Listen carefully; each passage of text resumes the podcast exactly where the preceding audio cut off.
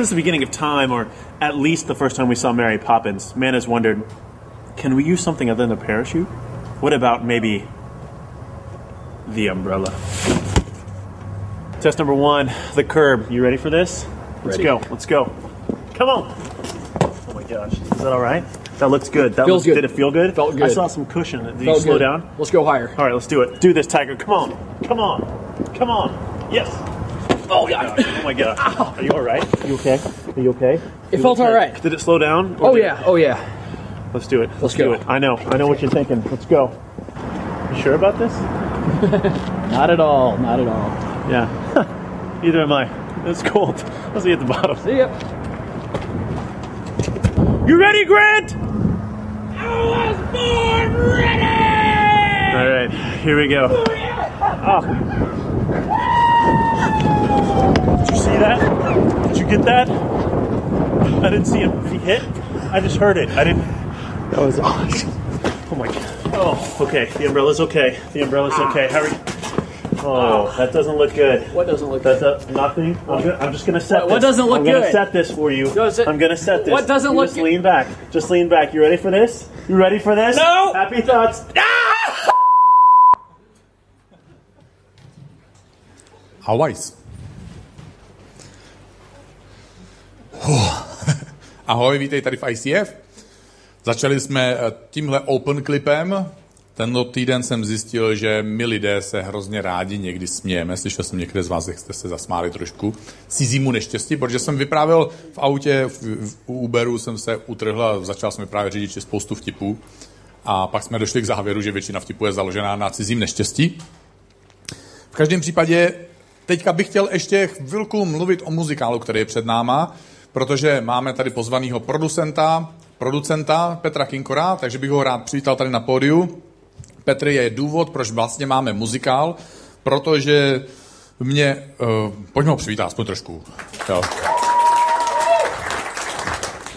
Petr mě dlouho přemlouval, že říkal, že to je skvělý muzikál, byl z toho hrozně nadšený. Pak jsem to viděl, řekl jsem, to je skvělý muzikál a jsem z toho hrozně nadšený. A teď vlastně se snažíme si s váma popovídat, abyste řekli, jo, to je skvělý muzikál a jsem z toho hrozně nadšený. Petře, takže eh, někdo chce přivést svoje kamarády, jo, během, během toho, jak vzniká muzikál, tak vzniklo spousta otázek, takže některý z nich jsem si napsal a zkusím teďka Petra rychle vyspovídat.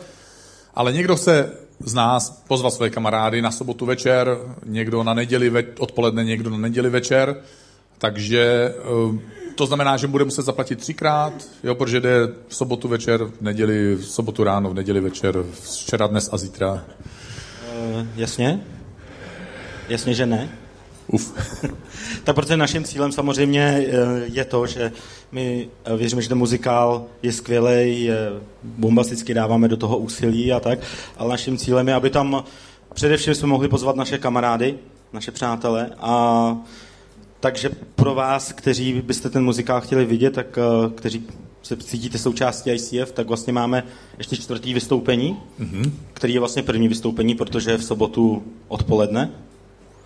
A tam můžete samozřejmě přijít zadarmo, podívat se, nemusíte nic platit.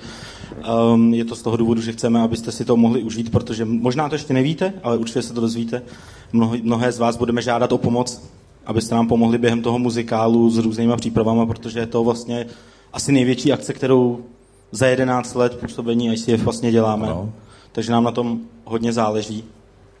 A zároveň, pokud byste chtěli jít třeba sami, tak eh, jednou, já nevím, v sobotu večer a pak byste chtěli jít s kolegama odpoledne nebo s kamarádama večer nebo jinak, tak eh, samozřejmě stačí nám to jenom říct, protože my chceme vám to zpříjemnit a samozřejmě chceme, abyste mohli v doprovodu svých přátel tam přijít, takže platit určitě nemusíte.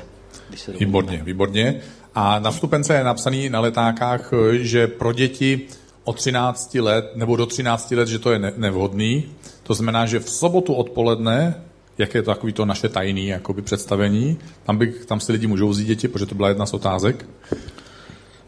Um, není tomu tak? Always. Aj, aj, aj. Uh, já bych jenom chtěl zdůraznit, že my všichni tady máme rádi děti, proto vlastně tady máme tři místnosti, do kterých jsme teď investovali, aby tady měli skvělý zázemí, cítili se tady dobře. Na druhou stranu tuhle tu akci děláme, protože vlastně chceme, nebo celkově ICF děláme tak, že věříme, že to, jak to děláme, tak je příjemný sem pozvat naše přátelé, můžu se tady cítit dobře, příjemně. A stejně tak ten muzikál děláme jako další krok, jak bychom chtěli Eh, každému z nás umožnit, aby tam mohl ještě příjemně pozvat lidi, kteří třeba by sem nepřišli, tak na muzikál by přišli. A abych se vrátil k té tvojí otázce, tak eh, děti máme rádi, nicméně máme to od 13 let, eh, je vstup, z toho důvodu jsou tam dva hlavní důvody. Jeden je, že chceme mlu, v tom muzikálu mluvíme takovou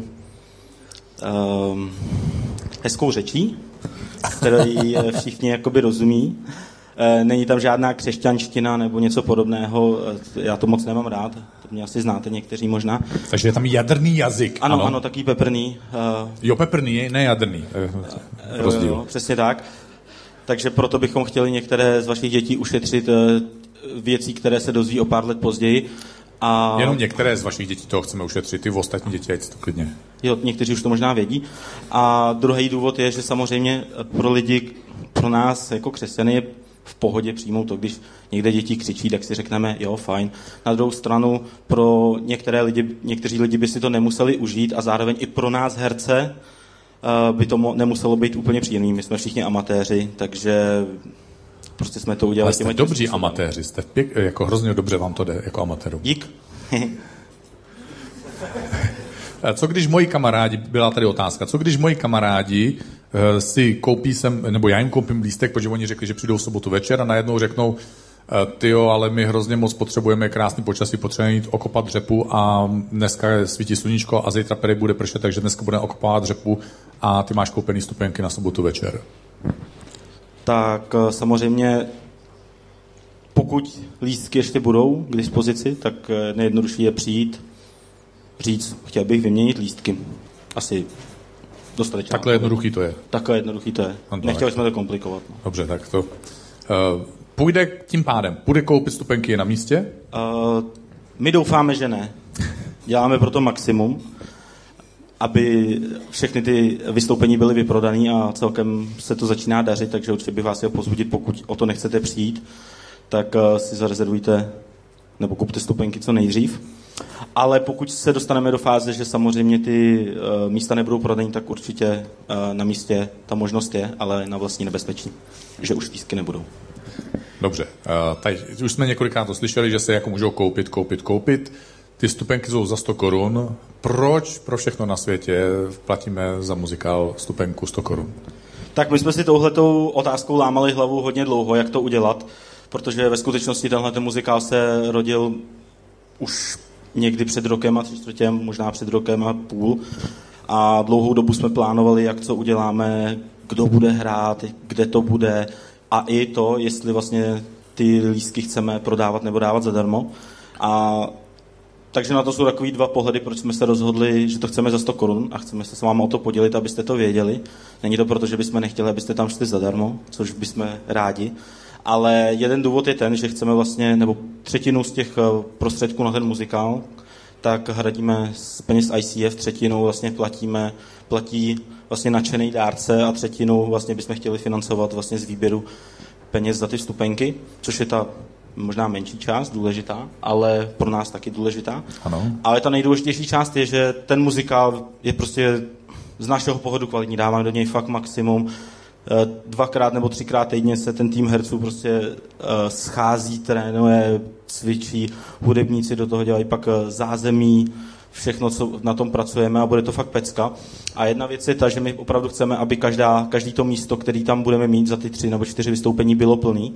Takže, bychom, tak, takže jsme chtěli předejít tomu, že nějaký nadšenec uh, si rád vezme 30 stupenek, ale pak uh, je třeba někomu nedá a zablokuje tím uh, možnost, aby tam přišli lidi, kteří by si ten muzikál užili. A, takže jsme to udělali touhle tu symbolickou částkou. Navíc uh, každý, kdo tam přijde, tak za tu stupenku dostane přímo na místě knížku v hodnotě 100 korun plus nějaký další materiály, takže je to taková malá domů. A asi jsi to odpověděl, jsi to asi odpověděl. Jo. Dobře. A Teďka vlastně ty jsi z toho hrozně nadšený, mě si natchnul, já už jsem z toho nadšený, eh, takže proč jsi z toho tak nadšený a o čem to vlastně je? Tak, uh, nadšený jsem z toho už hodně, hodně dlouho, protože já jsem ve Švýcarsku uh, byl před třemi, čtyřmi lety, jsem tam byl dva roky a podíval jsem se na, to, na tomhle muzikálu tam a uh, mě to tak jakoby uchvátilo já jsem si říkal, to je škoda, že něco takového nemůžeme mít v Praze. A pak jsem, když jsem přijel jsem, jsem si říkal, proč bychom něco takového nemohli mít v Praze? Si máme nějakou omezenější kapacitu než církev v Curychu, které, kde je tři tisíce lidí. A řekl jsem si, jo, to uděláme, to je skvělý. Ten, protože já, když jsem byl na tom muzikálu tam a pomáhal jsem připravovat, tak na těch dvou vystoupeních jsem dvakrát brečel a to už je co říct, že já uh. jako, kluci nepláčou. Tvrdák, brečel, a... takže dívky, připravte se, opravdu. Jo, a samozřejmě je to z toho důvodu, že ten příběh je opravdu silný a herci jsou skvělí, mnozí z nich z vás tady sedí pokud jste se dívali na plagát, tak možná vedle sebe identifikujete nějakého herce. Tak uh, věřím, za to, že, věřím v to, že toho je skvělá příležitost, kam přijít, kam pozvat svoje kamarády a věřím, že z toho budete nadšený, stejně jako jsme nadšený, nadšený my. Výborně. Petře, jestli nemáš ještě něco, co chceš dodat? Uh, Máš. Mám. Dane, ty tam budeš mít nějakou svou část. Ano, ty musíš přihrát mě vlastně. Tak, uh, o, o čem to, tak jsme se domluvili. Jste takový signál, když pastor zapomene. Uh, tak Dane, o čem to bude, ten muzikál, o čem pak budeš kázat ty? Ve dvou třetinách toho muzikálu bude taková krátká mezera, ne pauza, ale mezera, kdy já přijdu na pódium jako jakýsi vypravěč a průvodce tím příběhem a pokusím se mít to, co na letákách a na stupenkách je napsáno. Je tam napsáno, že pastor Daniel Skokán bude mít inspirativní eh, zamyšlení. tak doufám, že bude. A v každém případě ten příběh muzikálu je založený na příběhu marnotratného syna, který vypráví Ježíš a mluví o těch dvou synech, o tom synovi, který toho otce opouští a o tom synovi, který s otcem zůstává, má pocit, eh, že je spravedlivý a že všechno si zaslouží. A budu se snažit všem hostům našim, svojim i tvojim, jim říct, eh, že náš typický český, ta naše typická česká duše obsahuje oba, oba dva ty syny současně. Že jsme vlastně ty lidi, kteří nechtějí mít s tím Bohem nic společného a opouštíme ho, odcházíme od něj, ale současně se cítíme dostatečně správně a spravedliví, protože přeci jsme nikoho nezavraždili, nik, ni, žádnou banku jsme nevykradli, válku jsme nevyvolali, vlastně až zase tak moc nelžeme, když už tak jenom tak malinko, jako, a takže vlastně nejsme špatní jako tamti, ale taky nechceme mít, být s tím Bohem a odcházíme od něj. A někdy, my Češi zvlášť, máme o Bohu jakousi jinou představu, než jaký Bůh skutečně je. A to přesně zažívá ten hlavní hrdina v tom vězení, kdy z, nebudu prozrazovat úplně všechny zápletky, ale z určitého důvodu najednou má pocit, že ten jeho vlastní otec ho nemá rád a ne, není ochotný mu pomoct. A my máme někdy taky takovouhle falešnou představu o Bohu a že celý ten příběh vlastně má představit nám, nás v té situaci a taky Boha, který na nás čeká někde a má otevřenou náruč a má nás rád, i když my máme o něm jinou představu. A pak bych vlastně předal slovo zpátky tomu muzikálu, těm hercům, aby právě celou tu myšlenku uzavřeli, posunuli do toho zážitku, kdy ten člověk si odnese teda snad ten nový pohled na Boha. Takže takže díky, Dané, za to, že jsi tady, eh, jsem s tebou mohl udělat interview, že jsem odpověděl na pár otázek a a jo, ještě jsem chtěl dodat, určitě nezapomeňte, uh, po skončení celebration nahoře se můžete zarezervovat stupenky, protože počet je omezený, máme asi tisíc míst. Nebo 1050. 350 na každý, na každý datum a čas. Výborně. A minimálně já už jsem pozval 50 lidí, takže spěchejte. Petr už si koupil dneska 10 stupenek. Jo, on to prostě bere takhle po desítkách. Takže bacha na ně, herci jsou v tomhle nebezpeční, protože vědí, do čeho jdou. Vy tak trochu nevíte, brzo budeme mít promo video, takže budete i zase trošku moc vědět jako ochutnávku, o co jde, co se chystá, na co se máme těšit. Petře, moc díky, pojďme mu ještě jednou poděkovat. Tohle je, tohle je ten kus krajice, který je před náma a já se na to opravdu těším. Jsem, jsem z toho tak trochu nadšený, ale taky tak trochu nervózní, protože nevím, jestli to znáte, pocity kazatele nebo vedoucího eh, před takovouhle akcí, ale vždycky ten největší pocit je, eh, doufám, že přijdou. Jo? Tak, tak je to super, že přijdete a těším se a nervozitu si nechám někde v ložnici odloženou pod peřinou a pak přijdu nadšený, připravený. My otevíráme dneska, než tuhle neděli, novou sérii, která se jmenuje Urban Legends, neboli moderní pověry, městské pověry. A podobně jako v tom open videu, co jsme viděli před chvílí, kde ty dva týpci reprezentovali relativně průhlednou pověru, že skok s deštníkem je podobný skok jako s padákem. Náš kamarád jako provazník si teďka zkusil ten demový skok s padákem, vypadal docela vycukaně potom. A, a existují i jiné legendy, nebo pověry, nebo takzvané hoaxy, jo, pro ty, co jste IT. A pro ty, co nevíte, co to je IT, tak se tím netrapte. Tedy existují zprávy nebo informace, o kterých jsme přesvědčení, že jsou pravdivé, ale ve skutečnosti časem se ukáže, že si je někdo někde vymyslel. A určitě po, po Facebooku jich koluje spousta, vždycky existovaly i dřív, než existoval internet. Jedním z nejkrásnějších takzvaných hoaxů je příběh o muži, který sázel stromy. To je tak silný příběh, tak přesvědčivý, že dokonce kazatelé ho říkají z pódia, že takový muž žil a že chodil po Francii s ocelovou tyčí a co krok to díra do země a pak měl v kapse žaludová semínka a házel je do těch děr, takže po 40 letech, co to dělal, po něm ve Francii zbyly úplné kopce a lány dubových lesů. Je to úplně vymyšlený příběh, ale kazatelům se tak moc líbí, že můžou propagovat myšlenku, že když děláte jednu drobnou věc vytrvale 40 let, tak to prostě změní všechno. A dneska v následujících třech týdnech my se budeme bavit o čtyřech různých legendách. Tou první legendou je tvrzení, že existuje mnoho různých cest k Bohu. Už teďka tím, jak to říkám, tak uh, už tím naznačuju, kam to asi bude mířit. Zní to dobře, že existuje mnoho cest k Bohu, snadno se tomu věří, ale otázka je, jestli tohle je pravda. Když v konverzaci, když se bavíte s kamarádama, použijete slovo Bůh, nebo budete mluvit o duchovnu, eh, o, o, o karmě, o, o pozitivních pocitech, o energii, dokonce vesmírné energii třeba, eh, nebo cokoliv v tomhle duchovním energetickém směru zmíníte, tak se o tom dá v pohodě s lidma mluvit, lidi se budou bavit s váma, někteří budou víc pochybovat, někteří míň, ale nevyvoláte žádnou kontroverzi. Ale jakmile řeknete slovo Ježíš, všechny, celá hra se mění a atmosféra se změní, jako by se o Ježíši prostě nesmělo mluvit. Můžete mít různé duchovní teorie, utopický, prostě smíchaný s ufonama a tak dále, všechno bude fungovat, ale neříkejte slovo Ježíš, protože pak je všechno špatně, svět se zastavuje, celý film se zastavuje, prostě udělá takový to jo, sekla se páska, jo, poškrábala se deska, všechny ty věci, které už dneska nefungují. V každém případě, když na jedné škole před Velikonocema přišla řeč z pomlásky a velikonočních zajíčků a, a malovaných vajíček na původní význam Velikonoc. Přihlásil se známý český Pepíček a říká paní učitelce, Velikonoce slavíme, protože Ježíš Kristus stál z mrtvých. Paní učitelka zjevně byla z České republiky a nesouhlasila s ním a řekla, Ježíš nestal z mrtvých. Pepíček z toho byl zklamaný, bránil se a řekl, ale jeho hrob je prázdný. A učitelka oponovala, říkala, jeho tělo Pepíčku odnesli vojáci. Pepíček se ale zuřivě bránil slovy, ale vojáci hrob hlídali, aby ho někdo neodnesl. Oni neodnesli to Ježíšovo tělo. A až budu v nebi, tak se těch vojáků na to zeptám. Paní učitelka pohotově odpověděla, co když ti vojáci Pepíčku v nebi nebudou. Pepíček měl taky fištrona a odpověděl, no tak to budou v pekle a budete se jich moc zeptat vy.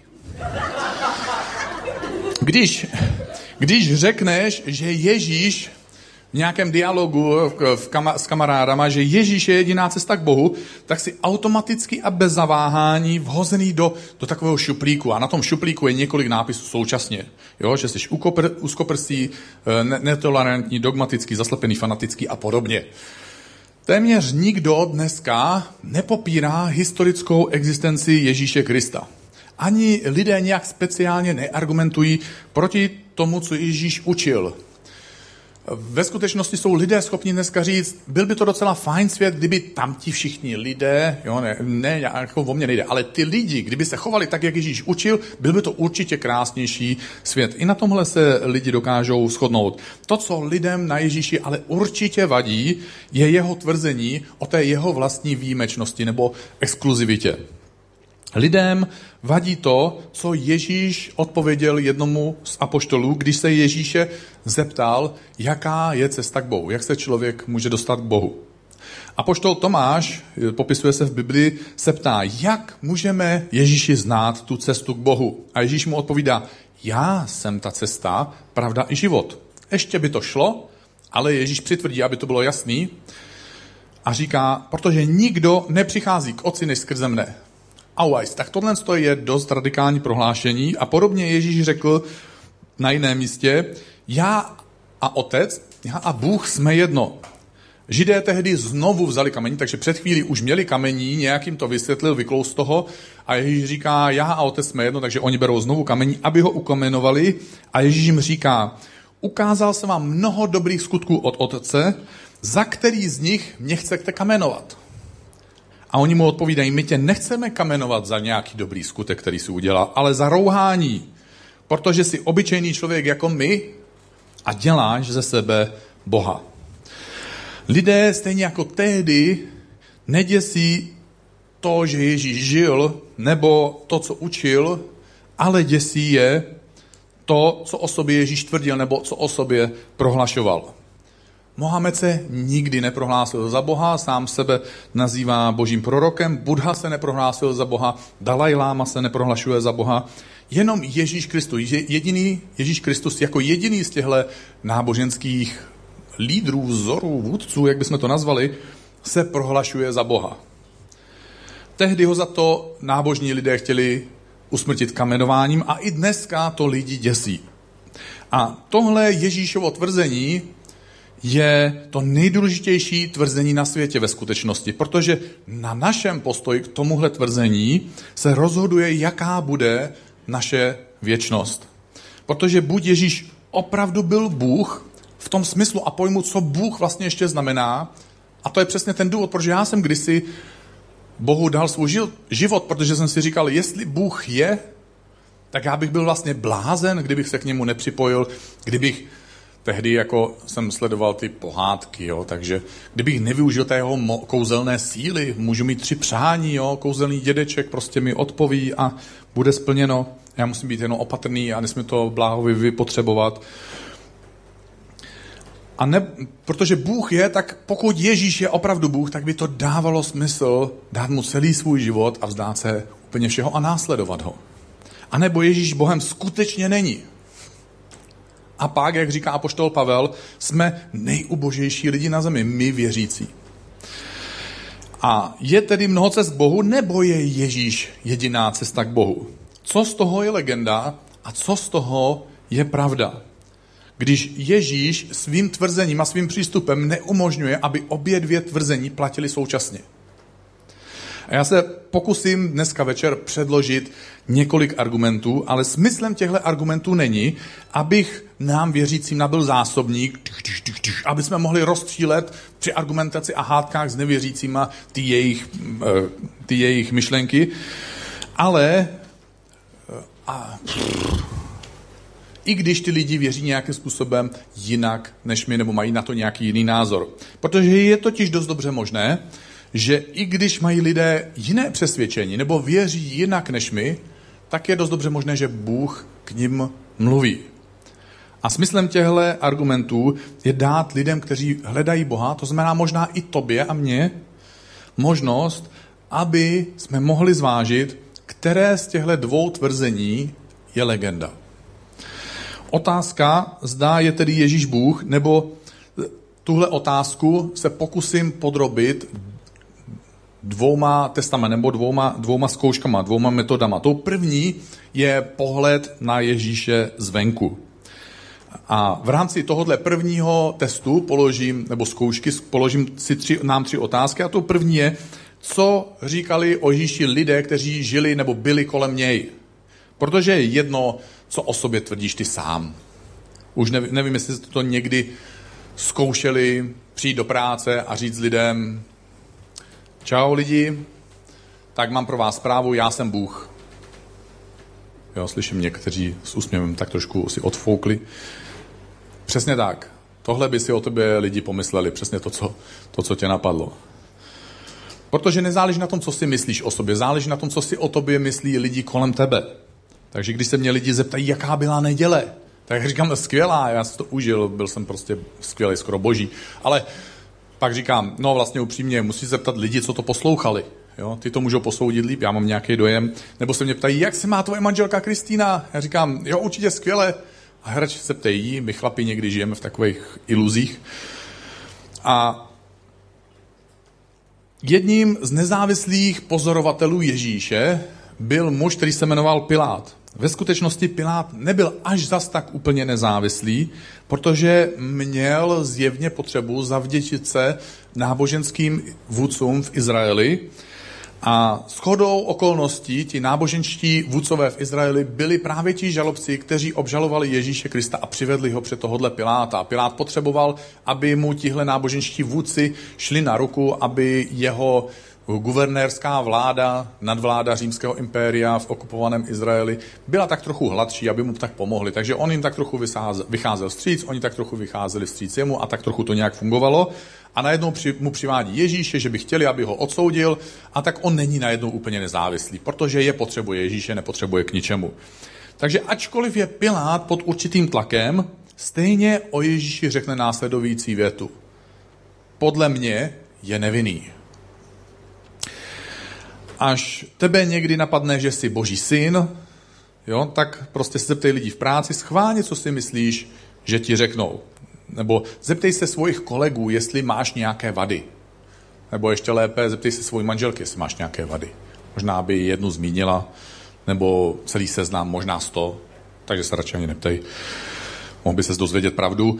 Pilát vedl s Ježíšem rozhovor, provedl výslech, je pod jakýmsi politickým tlakem, ale nenechází v Ježíši žádnou chybu.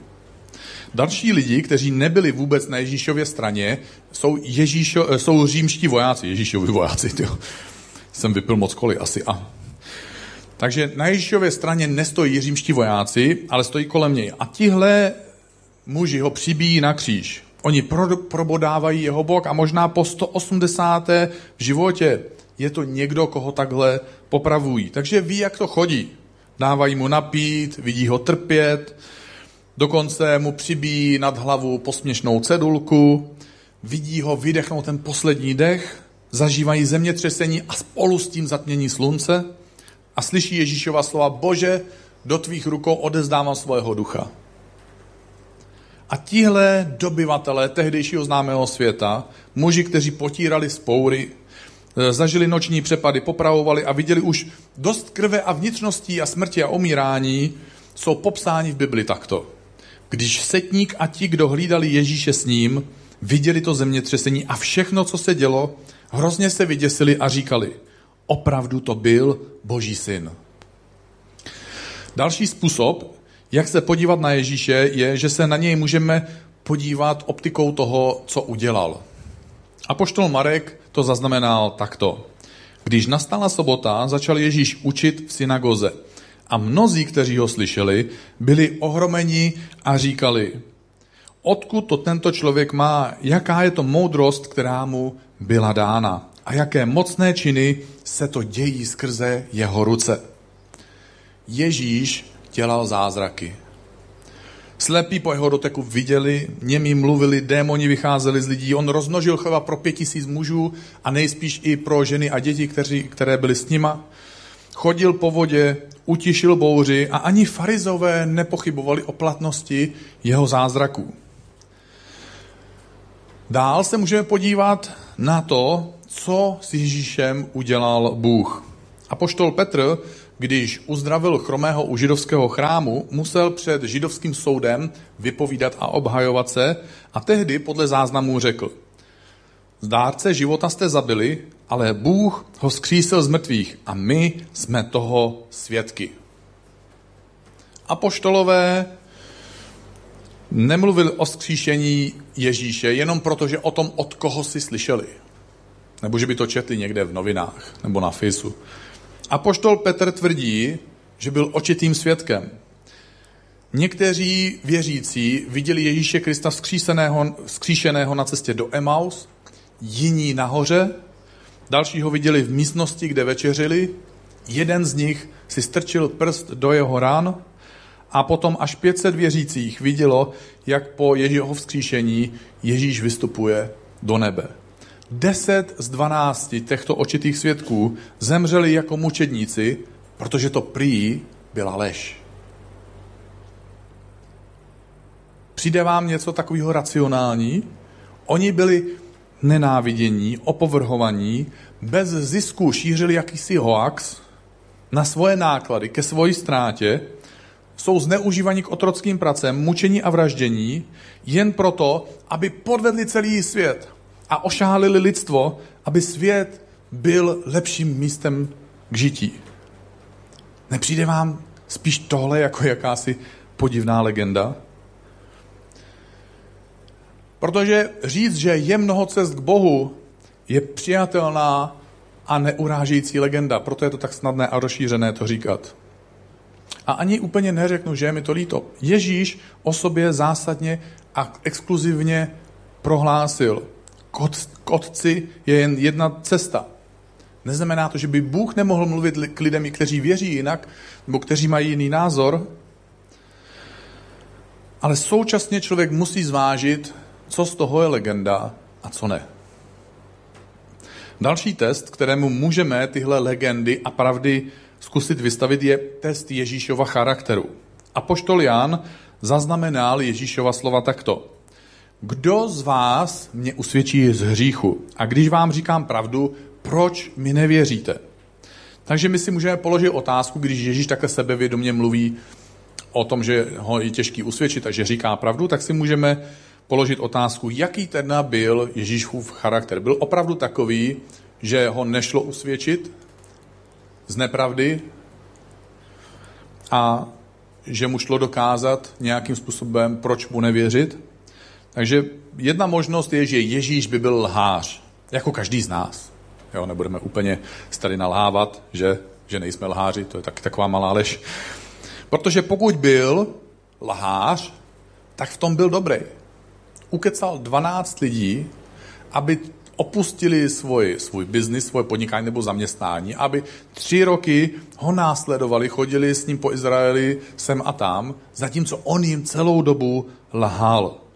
A navíc o 2000 let později lidi téhle lži budou pořád stále ještě věřit. Tak dobrá je to lež. Kdykoliv mohl Ježíš, když ho zatkli a mučili, mohl říct, sorry, to byla lež, byl zbytý tak, že podle záznamů nebyl poznat jeho obličej. Když ho byčovali třísky a ostny a ocelové, ocelové trny zapletené do byče, trhali jeho maso z jeho, z jeho těla, ale on byl tvrdák. On to dál a lhal dál. Pak mu přibyly ruce hřebama, ne hřebíčkama, ale hřebama na kříž. Nebyl snad tohle konečně okamžik, kdy měl říct pravdu? hej lidi, už toho nechte, já jsem obyčejný tesař. Nebo snad muž, který přinesl morální učení, které nakonec opravdu změnilo svět, byl nejnemorálnější lhář na světě? A pokud teda nebyl lhář, dobře, nebyl to lhář, ale tvrdil to přesvědčivě. Moje dcera Emily chodí do školky, občas používám její příběhy ze školky ale protože ona má úžasný příběhy. Takže teďka přišla domů, při, přinesl jsem domů její pyžámko. Dali mi domů její pyžámko, aby jsme ho doma vyprali. Dávám ho doma manželce a ona říká, ale to není její pyžámko. Naše dcera uslyšela, že to není její pyžámko a řekla, to je moje pyžámko. A my jsme řekli, to není tvoje pyžámko, to je pyžámko nějakých jiných dětí. A ona říká, ne, to je moje pyžámko. Začala plakat a křičet, že to je její pyžámko a opakovala to znovu a znovu. Ona je tak přesvědčená o tom, že to je její pyžámko. Ona je tak přesvědčivá, že je to její pyžámko. Ona je tak přesvědčující, že je to její pyžámko, že i ta učitelka musela uvěřit, že to je její pyžámko. Takže my jsme to zdali a řekli jsme, tak je to tvoje pyžámko. Nebyla to pravda. Ona nelhala, ale byla v tom pomílená. Prostě to není její pyžámko, ale je to její pyžámko. Takže pokud nebyl lhář, tak musel být nějakým způsobem pomílený, protože to tak přesvědčivě tvrdil. Byl tak přesvědčivý a přesvědčující. Takže byl pomílený, byl to blázen. Protože pokud o sobě říkal, že je Bůh, ale ve skutečnosti nebyl Bůh, tak víte, jaký lidi tohle říkají? No samozřejmě, že to říkají blázni, nebo to říkají lidé s takzvaným mesiářským syndromem. Jak vypadají lidi, co mají mesiářský komplex? Takové lidi z historie známe. A takoví lidé dokonce získají svoje následovníky. A dokonce ti jejich následovníci jsou ochotní tyhle pomatené mesiáše novodobé, pomílené, následovat, bojovat za ně a dokonce umírat. Ale mezi pomatenými lidmi s mesiářským komplexem a mezi Ježíšem Kristem je velký rozdíl. Když se podíváme na historii těch pomatených lidí s mesiářským komplexem, tak ta jejich historie je plná zmatků, plná chaosu a často plná násilí a plná bolesti. A mají tolik společných prvků a Ježíš se ani v jednom z těch prvků jim nepodobá. Ani ten jeho příběh, ani ty prvky, které všechny ostatní lidi pomílené mesiářským komplexem stotožňují. Takže pokud Ježíš nebyl lhář, anebo ty vogo, celý svět uvěřil bláznovi a zařídil se podle něj, ale svět je díky tomu lepší. Tomu říkám teda bláznoství. Tak nám potom možná zbývá jedna těžko přijatelná, po, jakoby poslední otázka. Co když Ježíš skutečně byl tím, za koho se prohlašoval? Proč to je pro lidi dneska tak těžké takovéhle věci uvěřit? Lidé neví, kdo to Ježíš byl. Protože existují určité a různé mentální obrázky v našich myšlenkách, představách, v naší fantazii, kdo to Ježíš asi byl. Že to byl takový zženštilý galilejský zahradník, který pečoval o květiny a oni krásně rostly. Nebo to bylo miminko ženském náručí a pak jak si dospěla, protože bylo miminkem v ženském náručí, bylo ukřižováno. Jaký to osud? Nebo, tak jak jsem to četl já v knize ruského spisovatele Bulgakova, pokud někteří z vás jste četli tuhle vážnější, náročnější literaturu, tak jste se dozvěděli, že Ježíš byl jakýsi pomatený lunetik, chodící po měsíčním paprsku, doprovázený černokněžníkem a kocourem. Tak, to už určitě není bláznoství. Apoštol Jan popisuje Ježíše Krista trošku jinak. On zažil v jednu chvíli vytr, jakési vytržení a viděl budoucí nebe a popisuje to takto. Uviděl jsem otevřené nebe a hle bílý kůň a ten, který na něm seděl, se jmenoval věrný a pravý. Jenž spravedlivě soudí i bojuje. Jeho oči byly jako plamen ohně. Na hlavě měl množství korun, tím se nemyslí český koruny. A měl tam napsané jméno, které nezná nikdo kromě něj. Byl oblečen rouchem, nasáklým krví, do toho zněla moderní diskohudba. A jeho jméno je slovo Boží. Za ním jela nebeská vojska na bílých koní, oblečená bílým a čistým kmentem. Z jeho úst vycházel ostrý meč, aby jim byl národy. On sám je bude pás železnou holí. On sám bude šlapat vinný list planoucího hněvu všemohoucího Boha. Na svém rouchu a na boku má napsáno jméno král králů a pán pánů. Wow. Zkus si to představit. Tenhle člověk celou svoji kariéru kondenzoval jenom do tří let. Měl jenom tři roky, kdy mluvil veřejně. A i když mluvil veřejně jenom tři roky, jeho pouhý narození rozdělilo historii lidstva na události před Kristem a po Kristu. My tomu dneska říkáme před naším letopočtem a našeho letopočtu snažíme se tím, a ne tak úsměvně jako zakrýt, význam Ježíšova života a jeho narození. Jeho pouhé narození rozdělilo historii lidstva na dvě epochy. Na té doby, než přišel Ježíš a na dobu potom, co přišel. Podle apoštola Jana, jak jsme četli, prý jednou všichni před tímto Ježíšem pokleknou.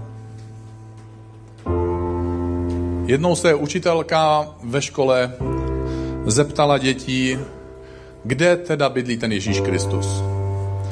Janička zvedla ruku a říká, Ježíšek bydlí v kostelíčku. Paní učitelka byla protestantka, takže řekla, no tak dobře, uznáme ti to. Pak se přivrásil Honzík a říká, Ježíš bydlí v mém srdíčku. A říká, výborně. Pak se přihlásil známý český Pepíček a říká, Ježíš bydlí v naší koupelně. Paní učitelka říká, jak jsi na tohle Pepíčku přišel? A on říká, tatínek každý ráno buší na dveře a křičí Ježíši Kriste, ty tam pořád ještě seš? Pokud bys byl boží nepřítel, na co by si zautočil? Na čí jméno by si zautočil? Čí jméno by si proměnil v součást klení a v součást vtipů a posměšku? Protože když se boukneš kladivem do prstu nebo si je skřípneš prsty ve dveřích, tak neřekneš Auvaj skurňa Mohamede, jo? Nebo do prkínka Budho. Ale já budu teďka trošku jadrnej, ale řekneš do prdele Ježíši Kriste. Takže když jsme na konci dnešního vzkazu, kdo říkáš, že Ježíš je? A nemyslím tím, co říkáš svými ústy. Chci se tě zeptat, co říkáš svým životem. No pastore, já se kdysi modlil tu modlitbu přijetí Ježíše. Upřímně, pravděpodobně nikdo z apoštolů se tuhle modlitbu nemodlil, protože tahle modlitba byla vynalezena až nedávno.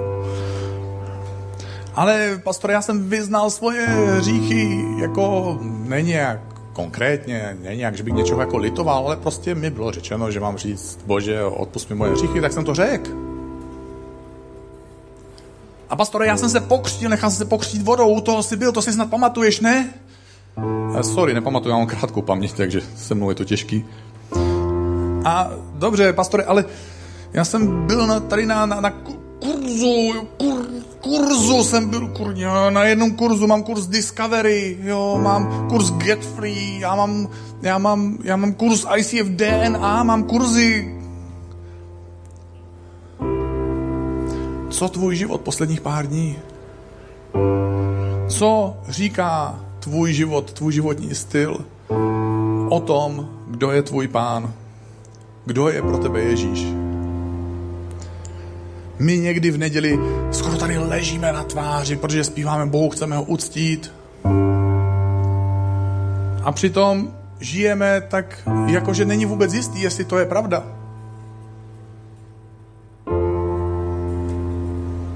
Kde je Ježíš, když něco říkáme?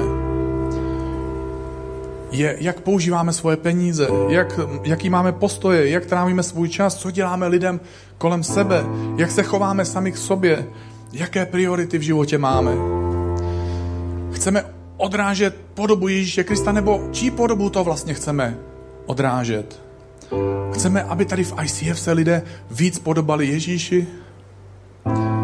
Proč se teda trápíme těma věcma, které jsou krátkodobý, pozemský a dočasný a netrápíme se těma věcma, které ovlivní náši věčnost?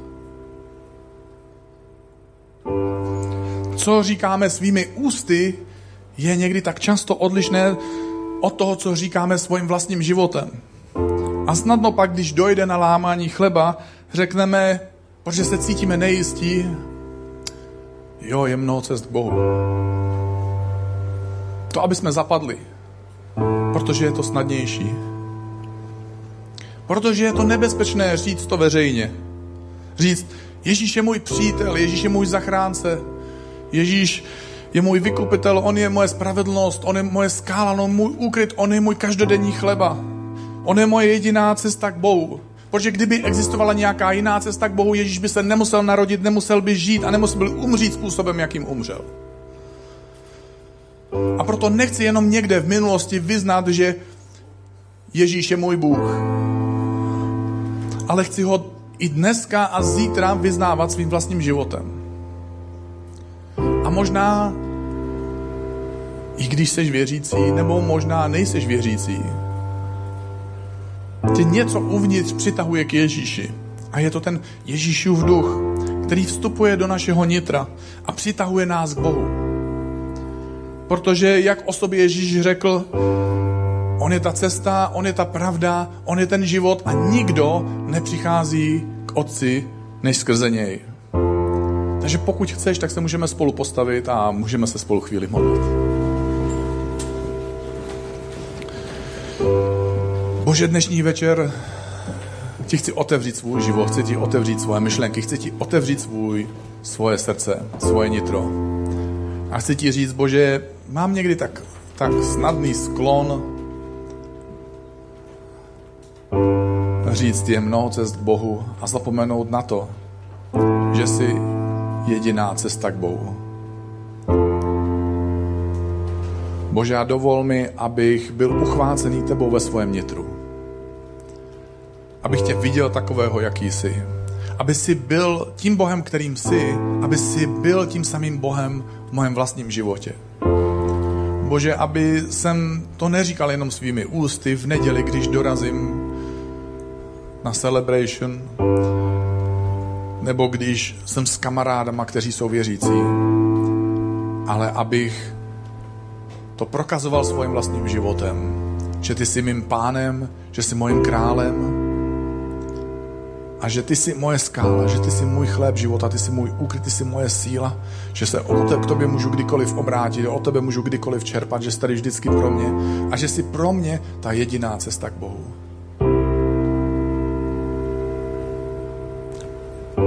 Bože, chci mít tuhle jistotu, chci mít tuhle víru a chci mít tuhle odvahu to říct veřejně. Jak svými slovy, tak svým životem. Amen.